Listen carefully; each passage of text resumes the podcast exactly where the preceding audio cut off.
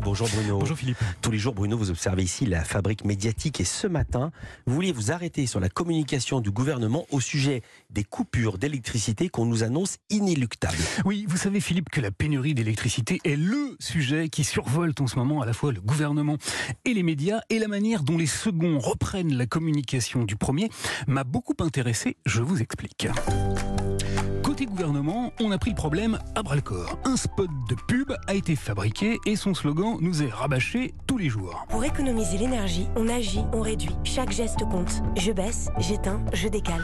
Voilà, le message est clair, il faut faire des économies. Du reste, le président de la République lui-même l'a dit en octobre dernier, si chaque Français y met du sien, il n'y aura pas de problème. Si on se mobilise tous pour le tenir, dans les pires scénarios, on passe l'hiver.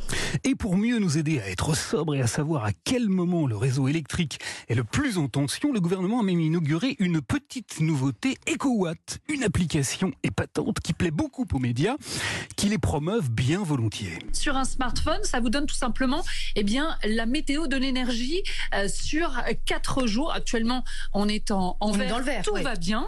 Tout va bien, voilà, donc vous m'avez compris, côté gouvernement, le message c'est allez-y mollo sur l'électricité car elle risque de manquer. Et côté médias, le traitement c'est comment faire pour réduire notre consommation. Alors quand je pars euh, le matin et que je sais que je vais pas rentrer de la journée, je vais disjoncter toutes les salles de l'appartement, sauf la cuisine bien sûr, pour que le, le frigo euh, continue de fonctionner. Le hic, Philippe, c'est qu'à aucun moment, ni le gouvernement, ni les médias ne nous ont expliqué pourquoi. Pourquoi risque-t-on de manquer d'électricité? Il y a des hivers tous les ans et jusqu'ici, on ne nous avait jamais parlé de pénurie. Et en suivant les grands médias, ce que l'on comprend en creux, c'est que c'est à cause du conflit en Ukraine. Hier soir, par exemple, j'ai entendu cette petite phrase dans un reportage du 20h de France 2 qui présentait le succès d'une entreprise chinoise qui confectionne des couvertures chauffantes. Conséquence inattendue de la guerre en Ukraine et de la crise énergétique en Europe, à l'approche de l'hiver, le Made in China répond à la demande.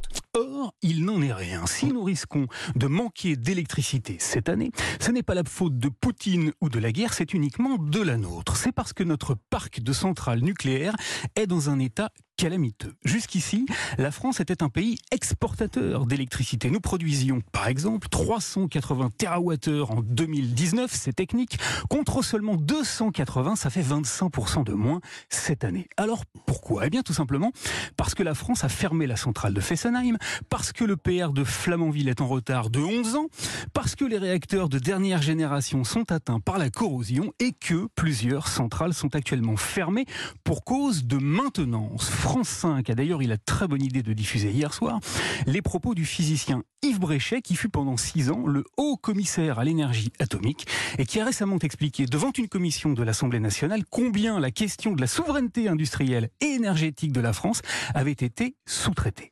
En six ans de fonction, je n'ai jamais entendu ce mot en dehors des secteurs de la défense. Chaque fois que je l'ai prononcé, je me suis heurté à un mur d'indifférence. Et voilà, c'est donc uniquement parce que la France ne s'est pas suffisamment souciée de l'entretien et du développement de ses installations nucléaires que nous risquons des coupures d'électricité. Et c'est également pour cette unique raison que la centrale à charbon de Saint-Avold, c'est en Moselle, a été rouverte la semaine dernière et qu'elle s'apprête à brûler et à rejeter dans l'atmosphère les émanations de 500 000 tonnes de charbon. Néanmoins, le président de la République l'a redit ce samedi, Et d'abord, je veux ici vraiment clarifier les choses.